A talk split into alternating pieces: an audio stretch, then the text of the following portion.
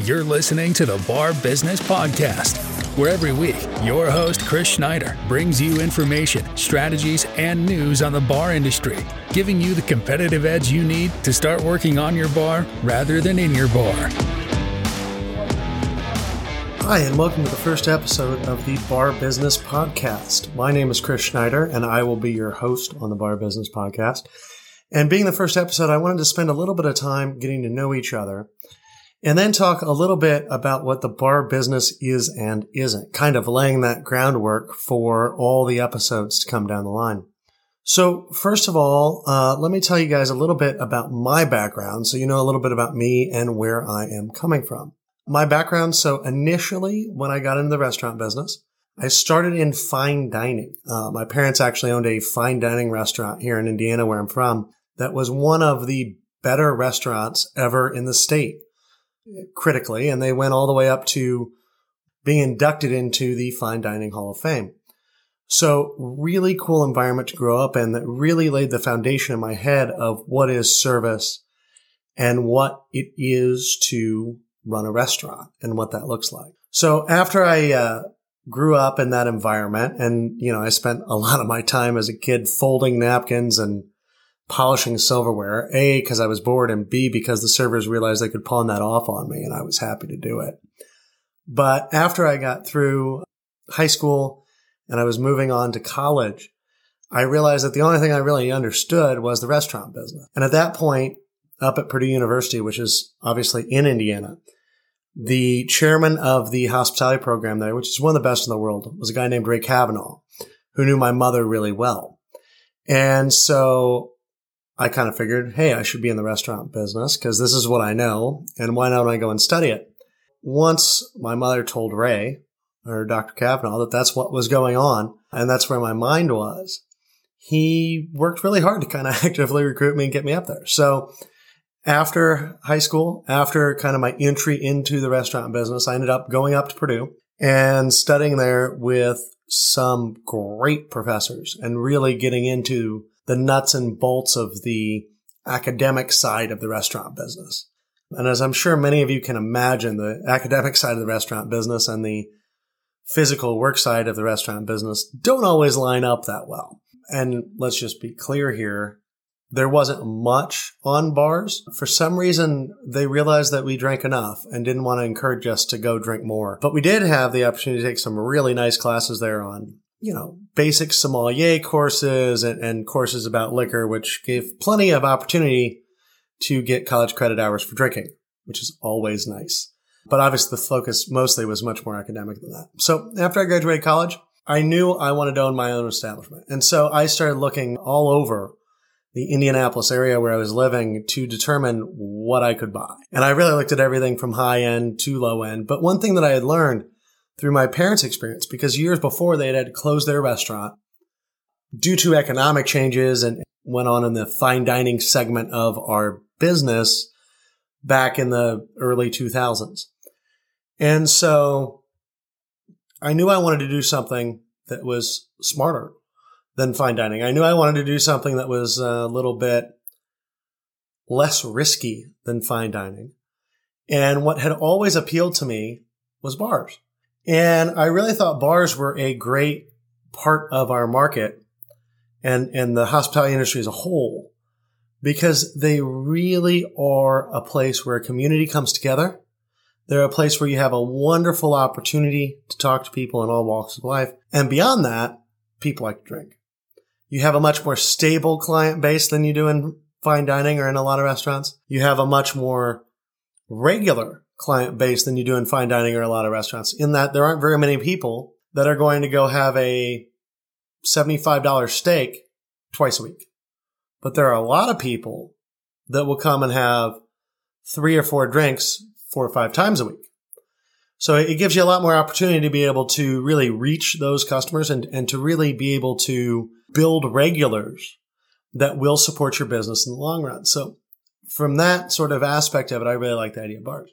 And so, uh, right after college, I actually went into fast food for a little bit with Steak and Shake because I wanted to learn that end of the business. I knew the high end. I wanted to learn the low end, which I will say that was a great education in a lot of the processes, procedures, and standardization that you see in massive fast food companies.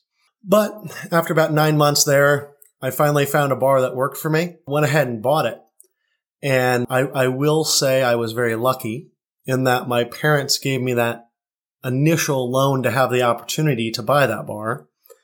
Though I will say back then interest was a little bit lower, but uh, my dad was borrowing the money at I think two and a half percent or two and three quarters percent and turned around and loaned it to me at five percent. So while it was nice and it was uh, by far the only source of a loan a 22 year old was going to get to buy a bar, he still made sure that he made some money off of me in the long run. So then I had this bar. It was uh, 86th Street Pub in Indianapolis was the main bar that I owned. I was involved in a few other ones along the way for about the next eight years when I was really focused on the bar business as a profession. And that bar was kind of your quintessential neighborhood pub. It wasn't really a, you know, an Irish pub or anything like that, but it was much more just your neighborhood bar, your neighborhood tavern. And it really was a place where we had community coming together. It was a place that appealed to everyone from iron workers and, and plumbers and, and your blue collar folks to politicians and business leaders. So it was very nice that we had this uh, widespread of clientele that we were able to serve. We were able to do a lot of very fun things because of that, right? We could play both ends of the spectrum. At one point, we were actually the largest seller on the north side of Indianapolis of both craft beer and Budweiser kegs. So literally two divergent things that you don't normally see in the business where we were selling more than anyone at both of them. So, so some really cool things we were able to do. And I, of course, as we go through this, I will tell you a lot of stories uh, over the course of this podcast about specific things we did. But after I had that bar for about eight years, uh, we had some landlord issues and ended up closing because there wasn't the ability to get a lease that was going to make it advantageous to continue to stay open It was very unfortunate. It was a very sad time because through no fault of our own, really, except by having a bad landlord, and through absolutely having a bar that was making money, that was killing it, that was trend setting in some ways in our market, we were still forced to close, which really, really sucked. But that aside, as the experience when it was a really good one. And during that time, I should also mention, like I said, I was involved in a couple other establishments. There was a bar that my dad and some of his uh, friends owned on the south side of Indianapolis that I took over for a period of time to try to revive it after there were some issues down there. That was also unfortunately unsuccessful. But overall, spent some really good time in the business. And then I kind of got out for a little bit. And the time period that I've been out, one of the things that I've been really focused on is learning more about the industry. And I've actually am in the process right now of finalizing writing a book about how to run bars. Uh, that doesn't have a title yet. Of course, when we get to that point, you guys are going to hear about it. Some really great things happened over those years. So that brings us to where we are today, right? Obviously, we are, I am launching this bar business podcast. And the purpose of the bar business podcast is to talk about the bar business. You know, there are a lot of podcasts out there that are dealing with restaurants, and obviously, most things we talk about when it comes to the bar business are absolutely applicable to restaurants. But I really want to hone in on things that matter to bars, ways that bars can be more successful, and specifics within the bar business that not necessarily apply back as well to the restaurant business. Even though the bar in a restaurant and the bar in a bar essentially run the same, right? In the bar business, we have things that are a little bit different when we think about what I would call weekly programming, right? Maybe we have karaoke or trivia. You're not going to find many restaurants, right? Especially a, a sit down casual restaurant where you have trivia every week. Some do, but that's really not a focus there. So while there is some great overlap here, the real focus here is on bars and that's what we're going to talk about week to week. And as far as the podcast is concerned, our real goals here are to give you guys tips, tricks, and tools to help you run better establishments. The whole goal in all of this is to develop world class establishments. Because while you may be a neighborhood bar, you might be a tiny 30 seat bar in a 500 person town where no one ever comes from outside of that city.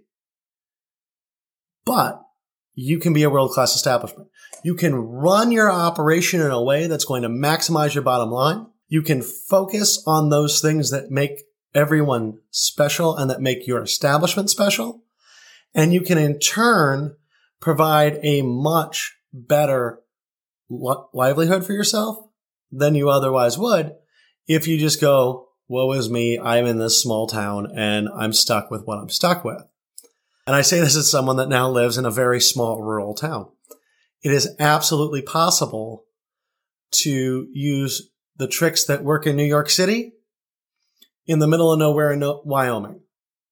And in some ways, it's easier because there's less competition. All right. So now that you know a little bit about me, let's jump into talking about just really at a high level what the bar business is and isn't. And that's going to be our main kind of topic for today. And as I mentioned earlier, I'm in the process of writing a book, and this is also how the book is starting off, right? What it is and isn't. Because I think many people when we're looking at the bar business have a misconception about what the bar business actually is. And for a lot of folks, we've seen movies, we've seen TV shows where it is a party. It is your friends having fun and drinking.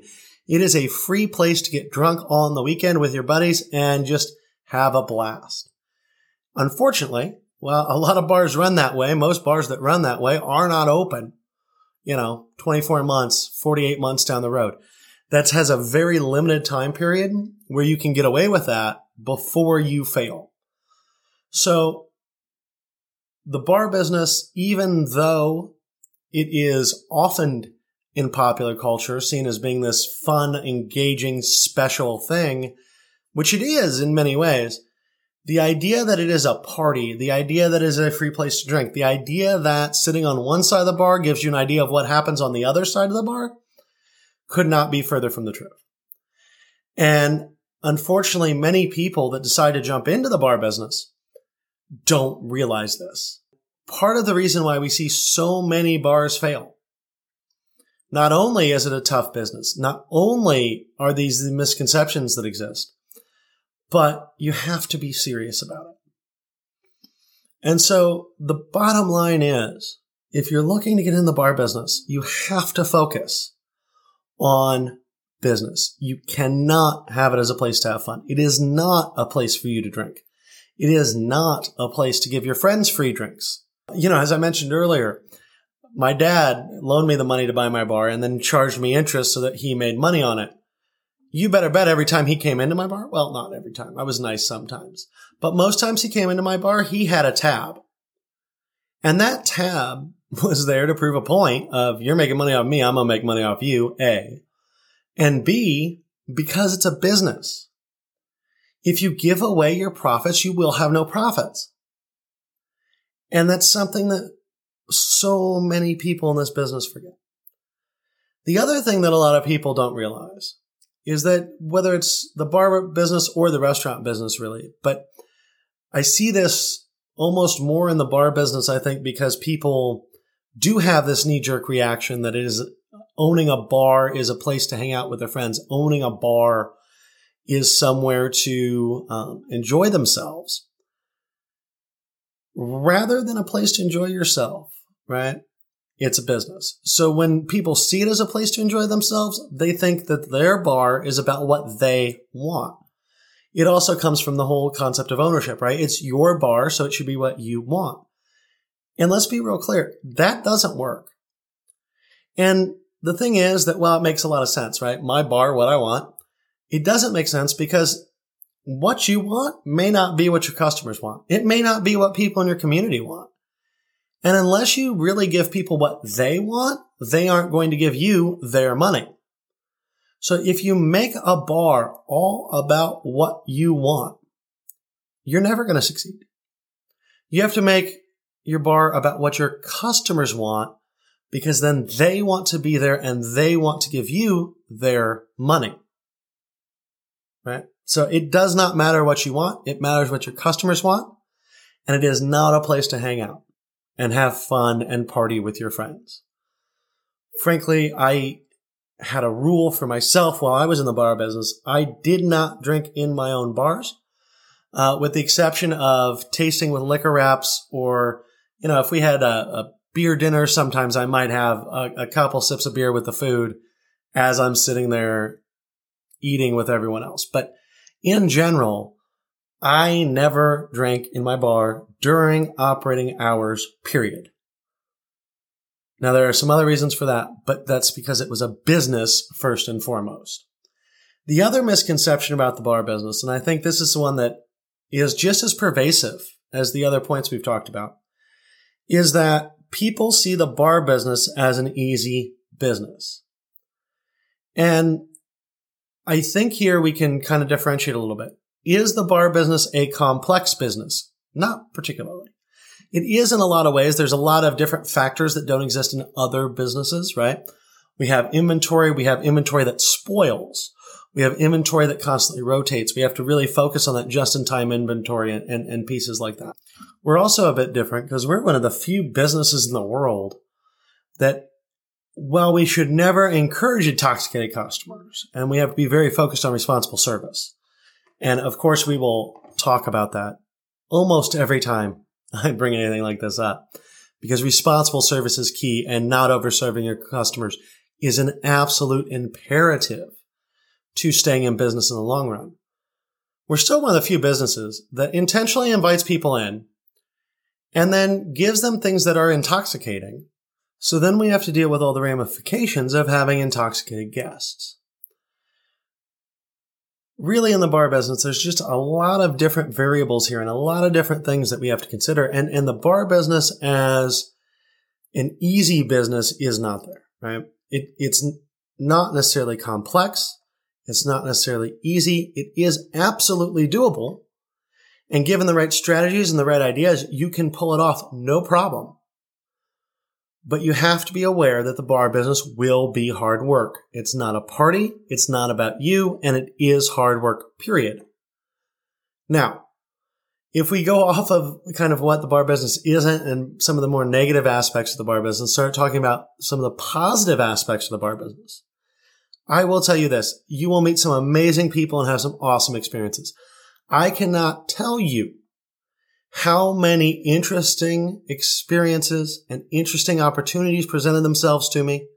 How many people I met that helped broaden my worldview and gave me insight into different things that I never would have expected had it not been for having bars.